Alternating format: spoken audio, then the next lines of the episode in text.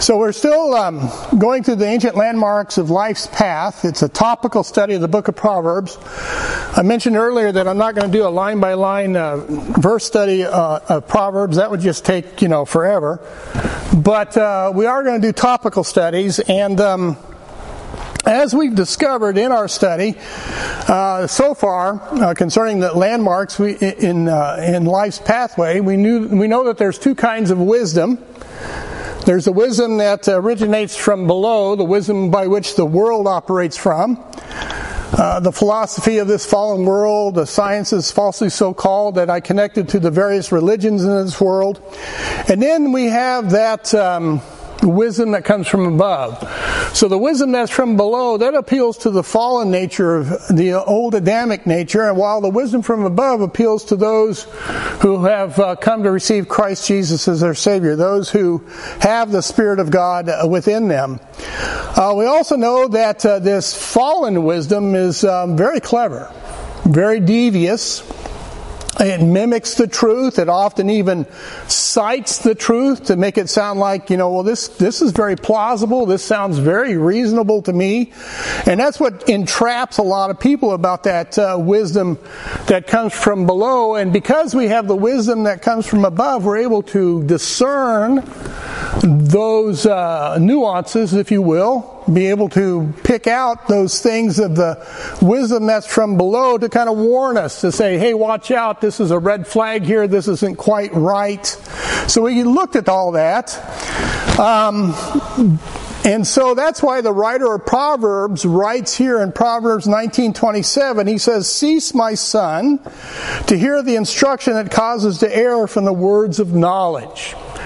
So that's why we have God's Word. It helps us to be able to discern those words of knowledge that come from that other source. Now, I have to start off by saying this not all knowledge of this world is necessarily evil. Okay? Not all knowledge of this world is necessarily what you would call morally evil. I mean, you have the knowledge of engineering, you've got the knowledge of mechanics, you've got the knowledge, uh, the sciences of medicine and, and chemistry. All, all of those things are not necessarily evil in and of themselves. I mean, they're, they're morally benign.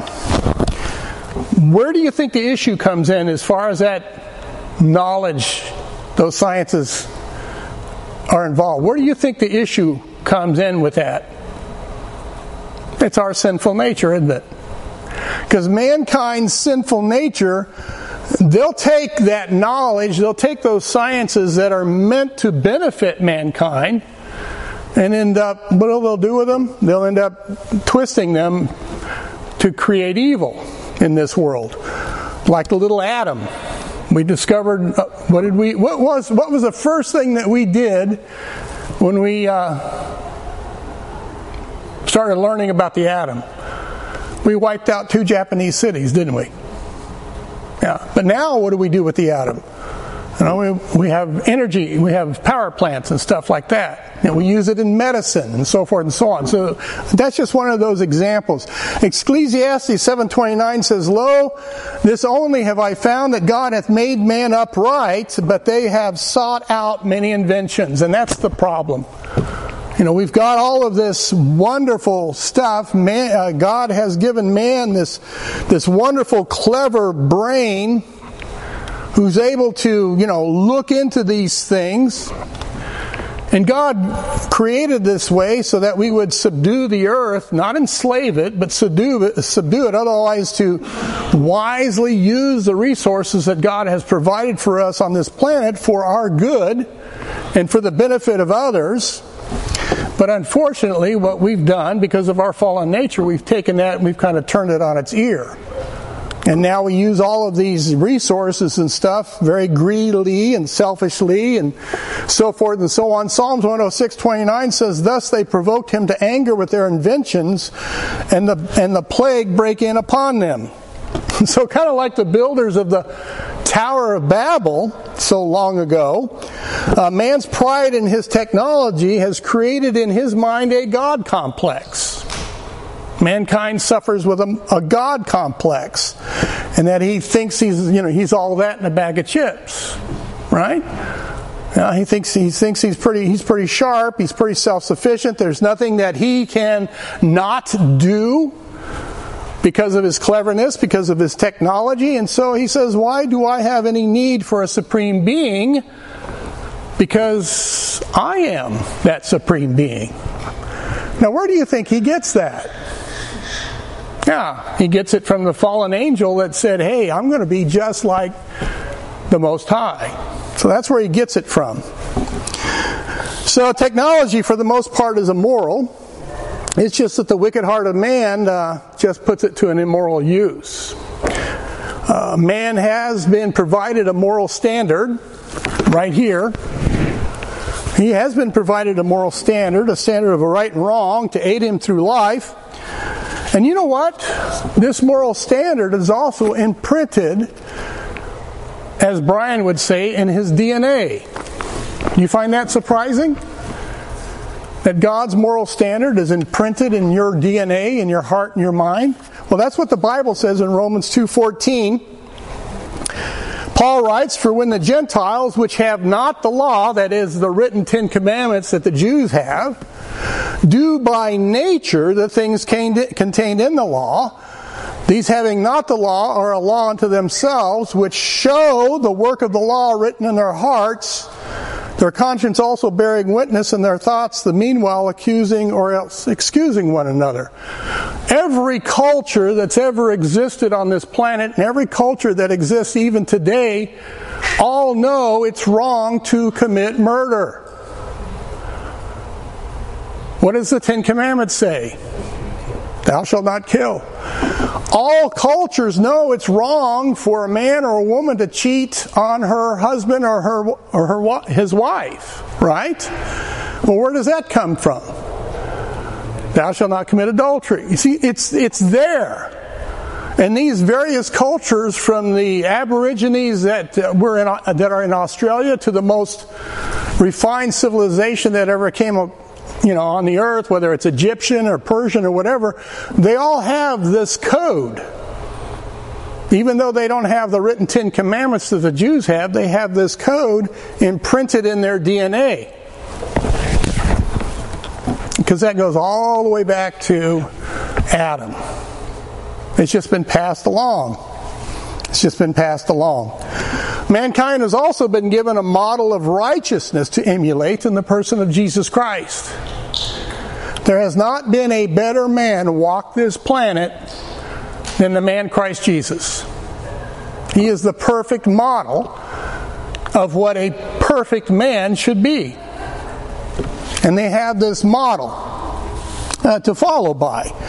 Uh, Jesus Christ fulfilled the law in every possible way. I mean, he was the kindest, most loving, most you know, caring, compassionate person you would ever want to meet. At the same time, he stood for the truth. He was brave, courageous in regards to the truth. If you wanted a hero to portray before your children, you can't go wrong with Jesus Christ. And that's just him as a man, much less as him being the Son of God, God in the flesh. But unfortunately, as you guys know, as we've gone through our study, the majority of mankind have, has chosen to tread on the wrong pathway, that pathway that it's, that's full of darkness, and just gets darker as you go down it. And that's the majority of mankind. That they've chosen to go down this dark path, and they they're actually separated from God, who is the true light, regardless of how religious they may believe themselves to be, because they have chosen this particular path. Most, but not all. There are some who have heard the gospel. There are some who have chosen the right path. There are some who do recognize where wisdom is found, right? And they are walking in this path. And as, what is it, Proverbs chapter 4 promises, the more you walk down this path, the brighter that path becomes. And the reason why that path becomes brighter is because you become more and more familiar with the wisdom that's contained in this word Therefore, you're gathering knowledge, data, and how to apply it to your life, how it applies to your marriage, how it applies to raising your children, how it apply, applies to your business and, and earning money. Everything, everything about life is covered in this book. And those who have wisdom seek out that wisdom that's in this book and they gain that knowledge and they gain that understanding. And that's why that path becomes brighter and brighter. Does that make sense? Proverbs 19:2 says, uh, "Also that the soul be without knowledge, it is not good." And it's not good. It's not good. We need the knowledge that comes from above. We need that wisdom that comes from above. And the knowledge that the soul needs is not the knowledge of this world, but the knowledge that comes from the true light found in this book. Again, there's nothing wrong with the majority of the knowledge of this world. It just won't give you the light that your soul needs to walk that right path. That's that science is falsely so called. All those other philosophies of life and religion and so forth and so on. The knowledge of this world benefits the physical and even sometimes even benefits the mental health of a person, but the knowledge of the world cannot do anything about the soul, who you are,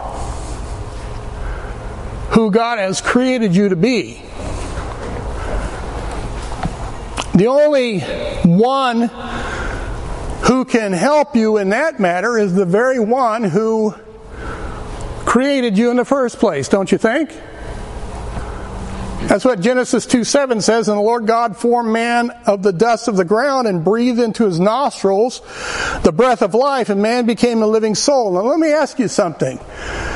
If God is the one who made you, then don't you think he knows how you work? Sure, He does. And do you not think that He would not provide you a manual so that when something goes wrong, you can check the manual and figure out how to get it fixed? But the problem is, most of us is like most men. Oh, I don't need a manual, I can fix this. I can figure that I don't need to look at that schematic. I think this red wire goes over here where this black wire should go. Now, how often does that work out? So, why do we think it's any differently when it comes to the matters of the heart? Yes, ma'am. Whenever I was dealing with anxiety so terrible, the Holy Spirit just kept reminding God made your mind, He can heal your mind. Yeah. And with the Word, He did that. Yeah, that's what Paul says. He's, he says he's given us a sound mind. Yeah. Yeah. So he's given us a manual. He's given us the knowledge that we need to know that our soul, who we are, must focus on. He has given our soul, our heart, our spirit, the instructions for our life.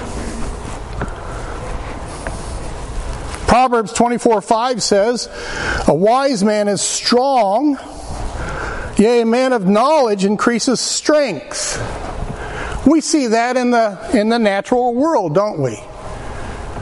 There are men and women who have knowledge concerning finances, they know how finances work in this world, and so they use that knowledge and they end up becoming what?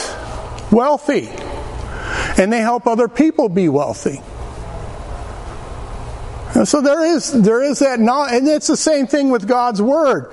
You know, there is there is knowledge in this book that will make you strong.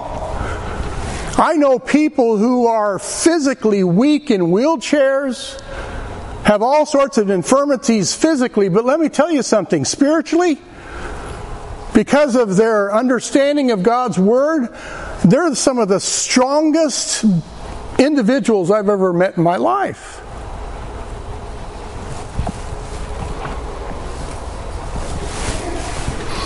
You know, so many of us make excuses. Oh, I can't do that because of this, and I'm, I'm physically that, and I'm blah. But yet, I know people who are physically infirmed and yet do great things for God. Kind of takes my excuse away. Shame on them for doing that. But it's true. It's true. Now, let me ask you a question. Is this exclusive knowledge? Or is it knowledge available to anyone who wants it? That's a trick question. Yes, it is. You're very sharp. True in both cases. It is available to anybody who wants it. But it's only exclusive to those who are prepared to receive it.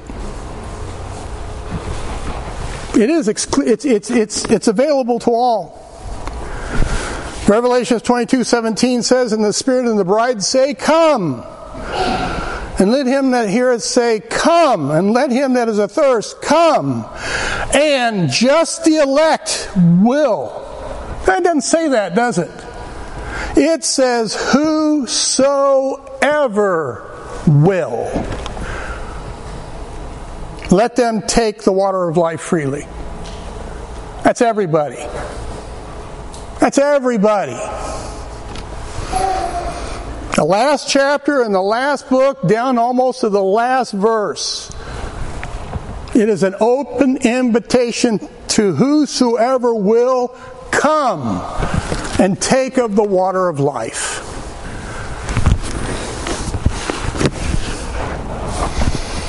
But sadly, not everybody will come. They're thirsty but they won't come to the water. They'll, they'll try some other water, but they won't come to the water that will quench the thirst. Try everything else first. They try everything else first.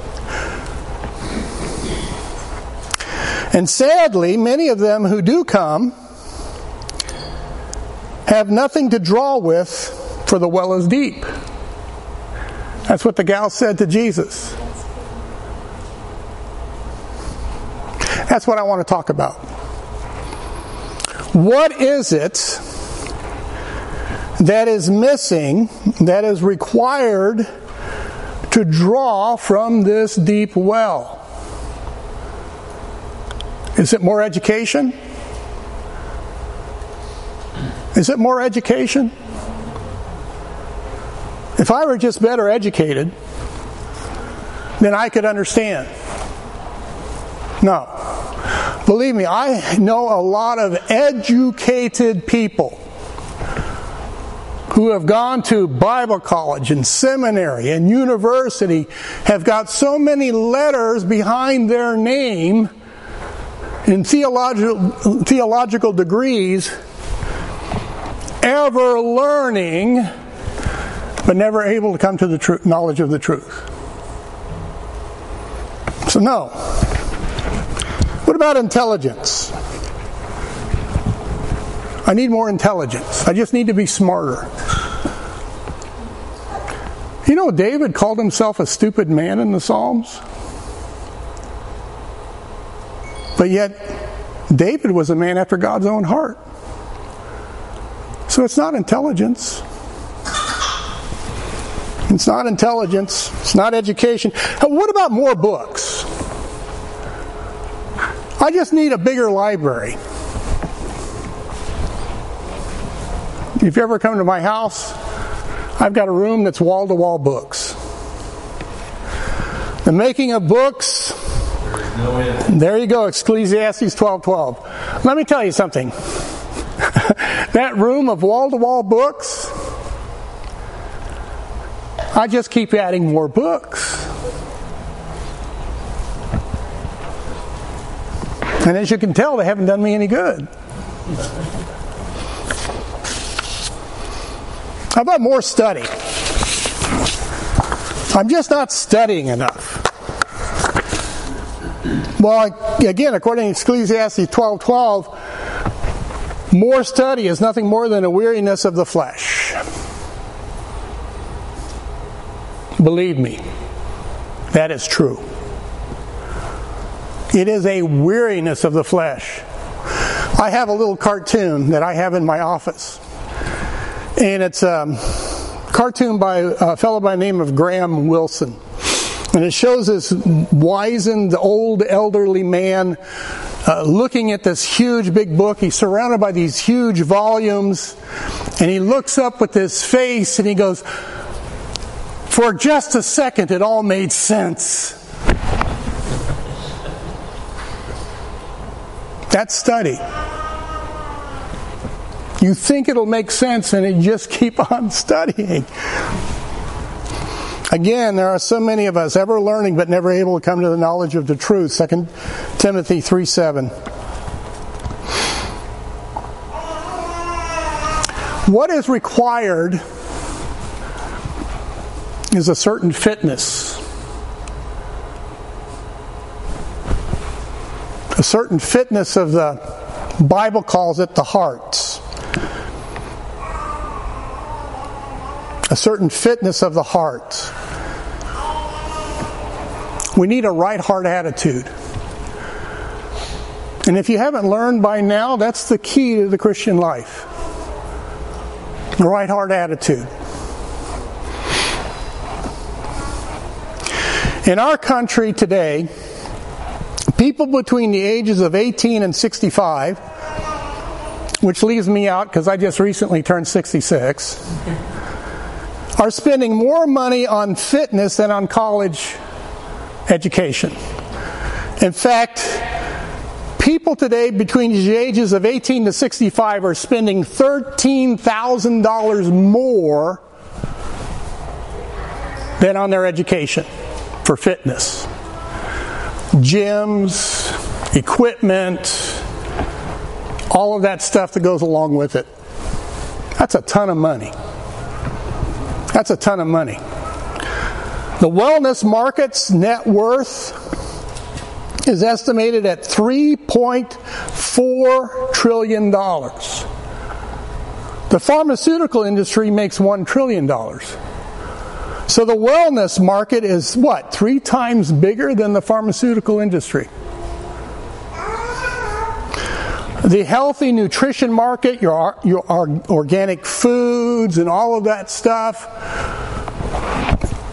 your essential oils that everybody seems to be really big on, which for some reason I didn't really hear touted when COVID was going rampant, but that's just my opinion. $276 billion people spend on organic food and things like that. $276 billion. Big industry. The leading exercise programs, guess what it focuses on? The cardiovascular exercises. Those are the big exercises. Those are the more popular exercises. Increasing the heart rate, the respiration to raise the oxygen levels in your blood flow throughout your body to get those larger muscle groups in your body to, to work them out, to get them, you know, pumping, get them working. The cardiovascular system is, is what is what they uh, is is the big exercise program. Just what is it? Uh, Pilates or whatever that is. Yeah, yeah. That kind of, the aerobics. The aerobics used to be really big when I was growing up. It challenges your internal body organs, improves so many different functions uh, the heart, the lungs, the circulatory system. it uh, just it, it, overall it's just it's good for your mental health it's good for your mood helps you sleep keep control of your weight your metabolism a lot of things.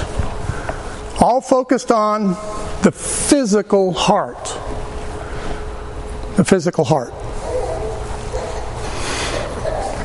Now i share all of that because I think we all understand the importance of the heart, don't we? We all understand that. In fact, that's one of the biggest killers in this country, isn't it? Heart disease. Well, it's the same thing in your spiritual life. Not only is the heart important in your physical life, but it's also important in your spiritual life. In your spiritual life. It is the issue of the heart. That's what Proverbs 4 says. Guard the issues of your heart. Jesus said that's where all evil comes from. It comes from the heart. It comes from the heart. Having a fit heart. The psalmist of Psalms 119, he says in Psalms 119, 2, Blessed are they that keep his testimonies and that seek him with a whole heart. Proverbs 19:10 says, With my whole heart have I sought thee. Oh, let me not wander from thy commandments. Psalms 119, 111, Thy testimonies have I taken as a heritage forever, for they are the rejoicing of my heart. Some 15 times as you go through Psalms 119, the psalmist makes reference to his heart in one way or another in relation to the Word of God. What we need is a spiritual cardiovascular exercise. As we exercise ourselves towards the things of God, towards the Word of God. You see, the knowledge of this world focuses on the physical first, and then it progresses to what they term as spiritual, such as mental health and so forth and so on. Now, is that the, is that the path that the Word of God takes in regards to you and I? What do you think?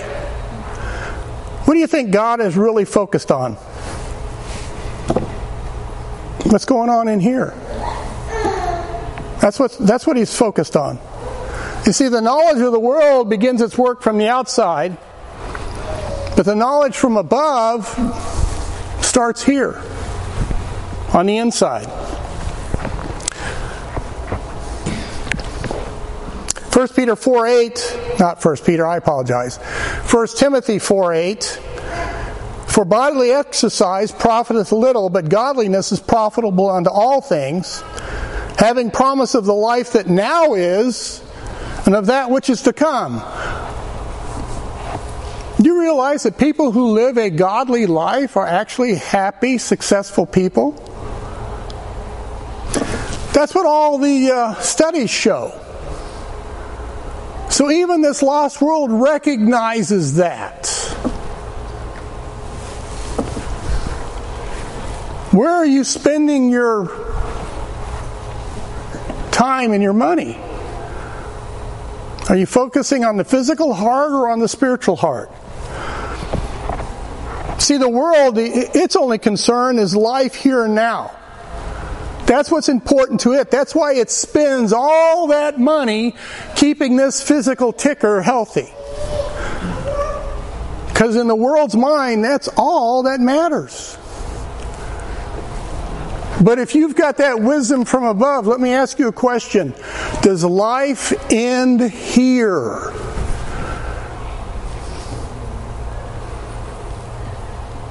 No, it doesn't.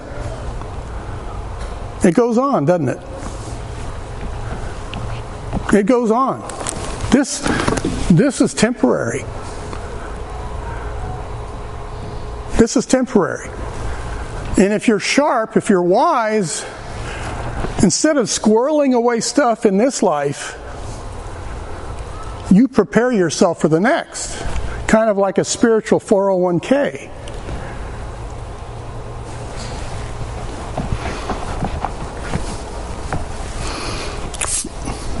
1 Thessalonians 5.23 And the very God of peace sanctify you wholly, and I pray God your whole body, soul, and spirit be preserved blameless unto the coming of our Lord Jesus Christ. Ron, is that how that verse goes? It isn't, is it? No, it says, I pray God your whole spirit and soul and body. What's the emphasis there? Yeah, it's on the inside, isn't it? Let me, let me clue you in on something. That body you're sitting in, it's going to turn to dust, isn't it? You're spending all that money on this body, and I don't care what you do, it's still going to get old and die and turn to dust. Now, I'm not saying you don't take care of your health. We're supposed to take care of that tabernacle. But really, where is the wise investment to be made?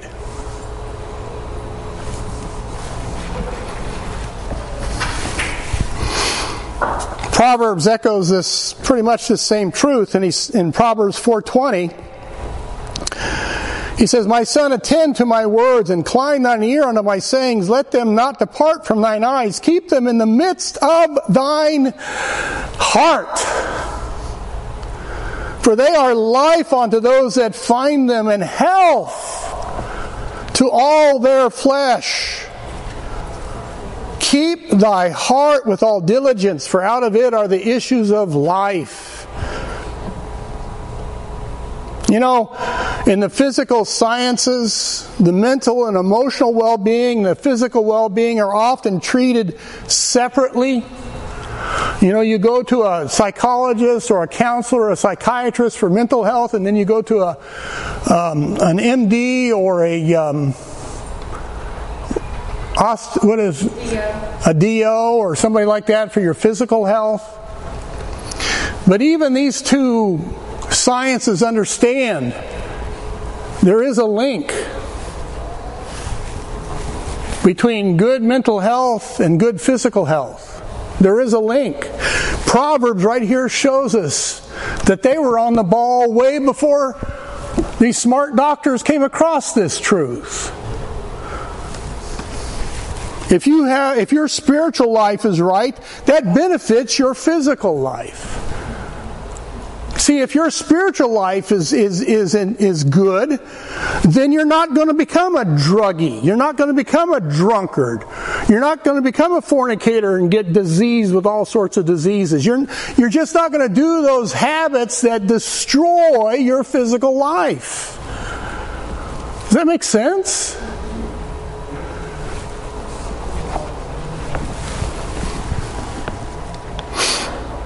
The physical, the, the worldly knowledge acknowledges that mental and emotional health is beneficial to the physical health. In fact, they've even proven that it prevents heart disease. It's amazing. They sooner or later catch up with God's Word. Sometimes. Yeah, sometimes. See, only the maker of the soul has the true solution. And the solution is found right here.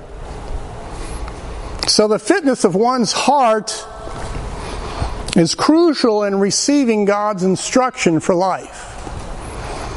It's crucial. Turn to Proverbs chapter 2. That's introduction.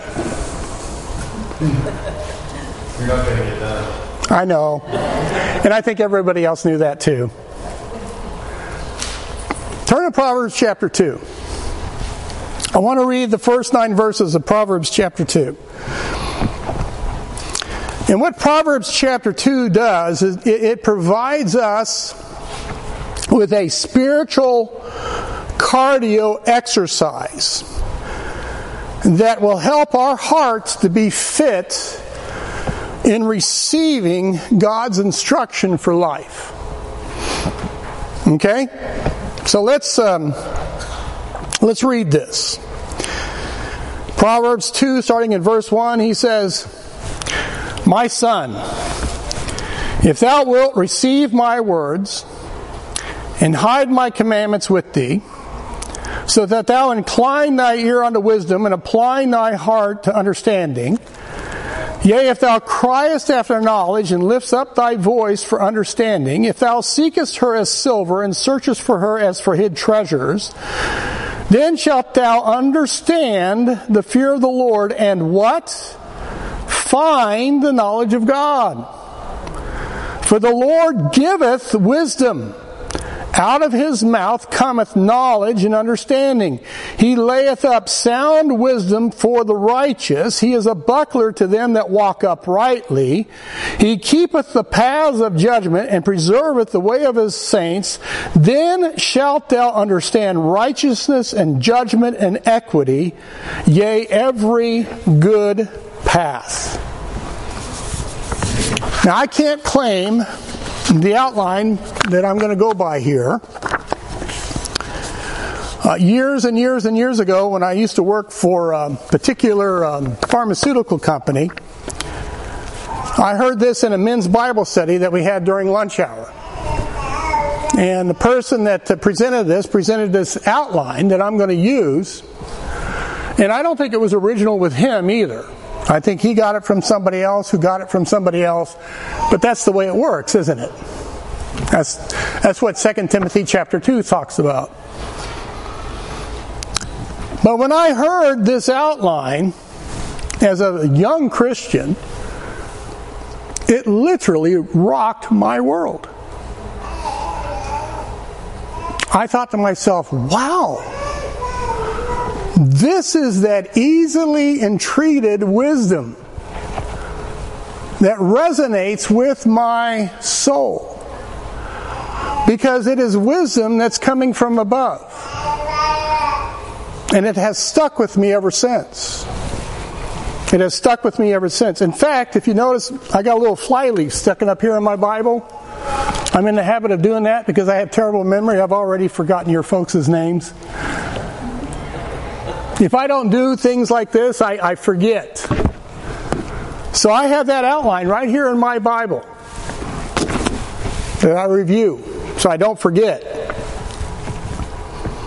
But what we're going to see here in the second chapter of Proverbs is an exercise of the heart in receiving the instructions that God has provided for every one of us to prepare your heart to receive what He's got for you. And as I said before, a heart attitude is key. As with anything involved with the things of God, it's the heart attitude. You see, if your heart attitude is, well, I have no interest in the Bible, are you going to get much out of the Bible? No, you're not. Well, I really have no interest in attending church faithfully. I'll show up when it's convenient. Do you think you're going to get much out of the preaching? Probably not. It's hard attitude. And there's a lot of things in this old world that affects our heart attitude. There are a lot of things. Again, that's why Proverbs says, guard the heart, from, for from it are the issues of life. Because there's a lot of things in this old world that wants to keep you from this book, keep you out of this building, keep you out from underneath the teaching of God's Word. A lot of things. I know, because they affect me too. So, a hard attitude is key. So we're going to look at the very first thing. Hopefully, I'll have time to finish it. Proverbs 2:1, the very first two words. What does it say? So issue number 1 is very simple. Are you a child of God.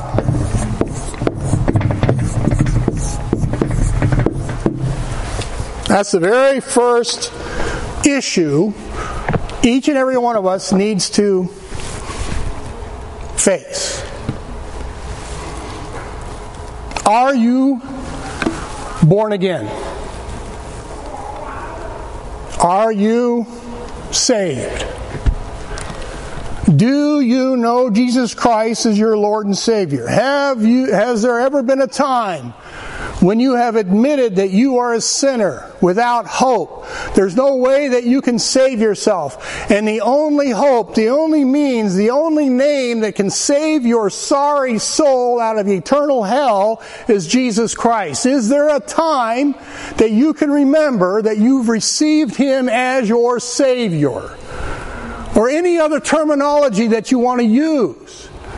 The bottom line is this Are you a child of God? The only person, who's the only person that can answer that question? Yeah, well, there's actually two, isn't there? God and you. Can you honestly say, yes, I am? I'm not trusting in my church attendance. I'm not trusting in my baptism. I'm not trusting in my college education or degree. I'm not trusting in my good works. I'm not trusting in anything but the shed blood of Jesus Christ that redeems me.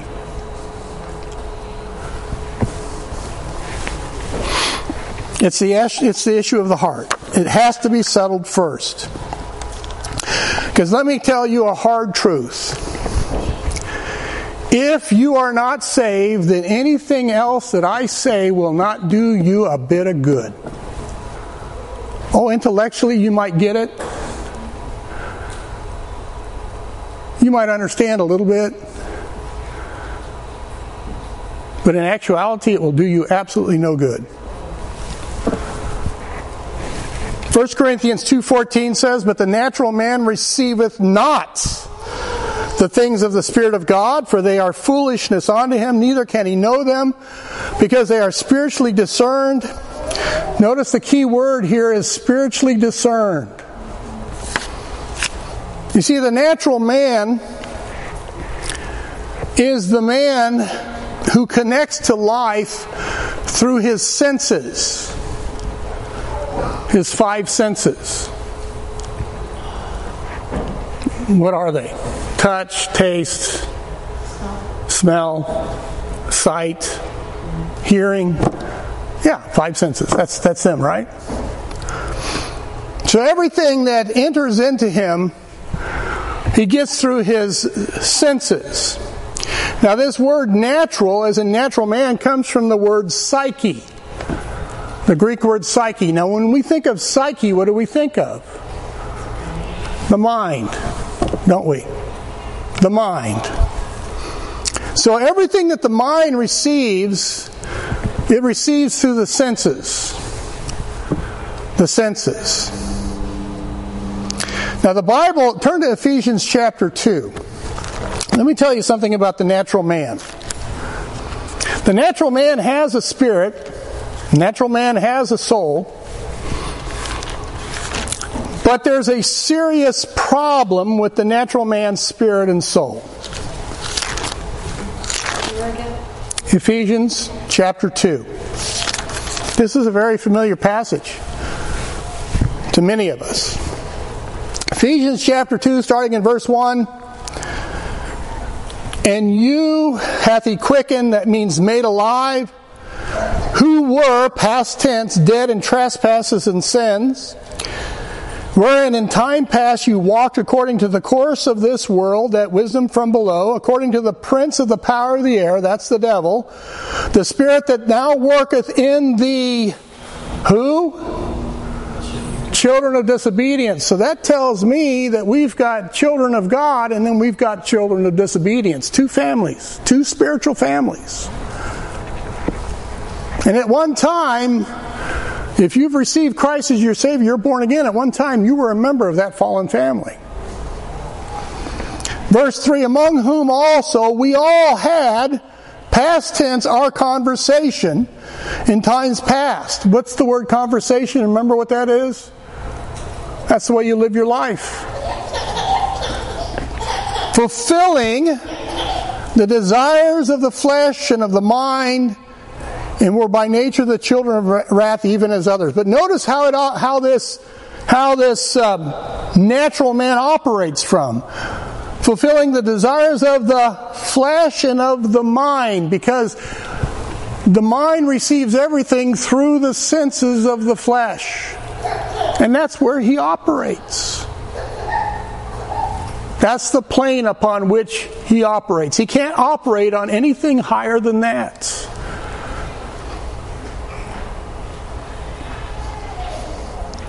And because of that, he is dead. Now, when you think of death, what do you think of? Cessation of life? Is that the way Bible portrays death? No. See, the Bible portrays death not as in cessation of life, but in separation from something. Separation from something. Remember the story of the daughter of Jairus when the Lord came to his home to, to heal her? She had died, she had passed away, and the mourners were in the house. And Jesus said, paraphrase, don't mourn for her, she's asleep. And they all laughed at him because they knew he was, she was dead. Luke 8:54 and he put them all out and took her by the hand and called saying Maid arise and it says here in verse 55 and her spirit came again. Her body, yes, was lifeless. Why? Because the spirit had departed. And what Jesus did was is he called that spirit back to re-inhabit the body and make that body come to life. So death in the Bible is separation, not cessation. When it's talking about the second death in Revelations, it's not annihilation, as the Jehovah Witnesses try to teach. The Jehovah Witnesses teach that when you die and you're not one of them, your soul will just cease to exist, and that's not true. Revelations talks about that second death, and it says in Revelations 20, 14 through 15, and death and hell were cast into the lake of fire.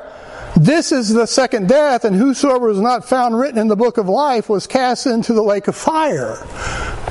Why would God throw cessation of life, death, into the lake of fire? What good would that do if the soul ceased to exist? So, death in the Bible is separation, not cessation. And the best that the natural man can hope for is a mental or intellectual sense of these principles found in the Bible. He may see how they benefit.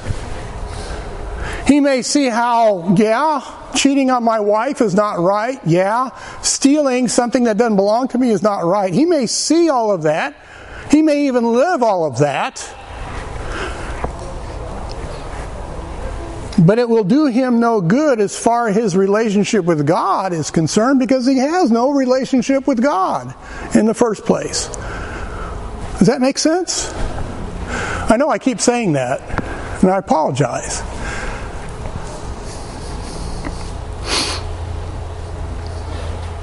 Because of their being separated from God due to their sin, their minds, their psyche is darkened. The light's not on. Ephesians 4:18 says having the understanding darkened being alienated from the life of God. That word alienated means they're shut out of the company. You know, we're in here and there's people out there with those doors closed. The natural man is on the other side of the door. He's not a part of the house of God, not a part of the body of Christ. So he's shut out, he's alienated from the life of God through the ignorance that is in them because of the blindness of their heart. Now, I have explained before that ignorance is not necessarily being, you know, loopy in the head or Used to be the term retarded. We, I don't think we use retarded anymore. That's a hurtful statement. But that's not what ignorant, ignorance means. Ignorance simply means you don't have the knowledge.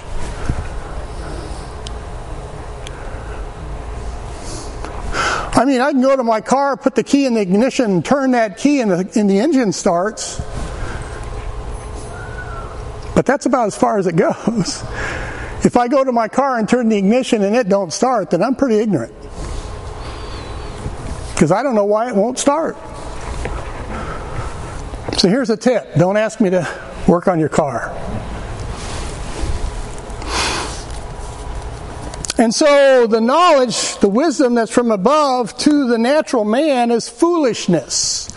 And the only reason why it's foolishness is because his spirit being darkened cannot connect to the light that is there. That's why he thinks it's silly. That's why he thinks it's foolish. It's it's because he can't connect to it. He can't see it. He can't relate to it because it's spiritually discerned and his spirit has been darkened. And to compound the problem for the natural man, not only is his mind and his understanding darkened, but he's got an enemy of his soul who wants to keep him in the dark. 2 Corinthians 4 4 says, In whom the God of this world, talking about the devil, hath blinded the minds of them which believe not, lest the light of the glorious gospel of Christ, who is the image of God, should shine unto them. You see, the enemy of, of your soul doesn't want you to receive God's light. He wants to keep you ignorant. He wants to keep you ignorant. And this is where the wisdom from below comes into its own. With its sciences falsely so called and its vain philosophies of deceit. Because the purpose of all of that stuff that's going on out there, you know what the real purpose is? It's to keep you ignorant from the gospel, from the true light. The natural man's blinded spirit processes information received by his five senses through his body to his soul and to his spirit, and that's all he's got to work with. And that's why he makes the decisions that he makes sometimes, because he's very limited in his discernments.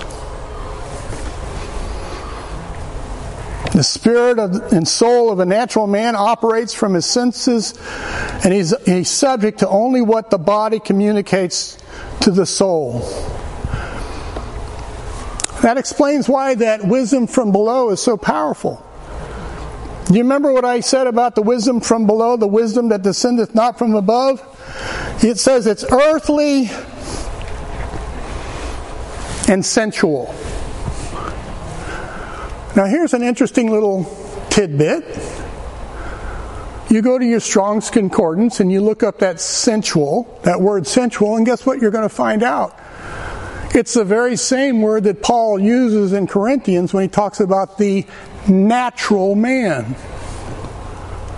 Because the natural man is a sensual man. In other words, he is a man who operates from his senses. That's why you've got scientists out there who cannot believe in a supreme being because they can't see him. They can't put him in a laboratory and test him and dissect him. All they can go on is what they see.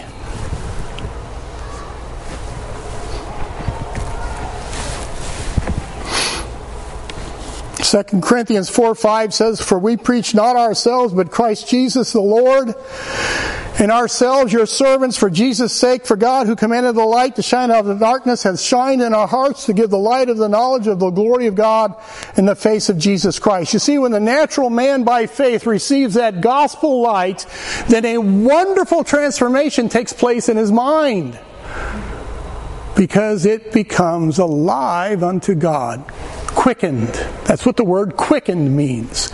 So now there is a connection. You take the cable from the saved man's mind and you take the light, the cable from the light, and they get plugged in together.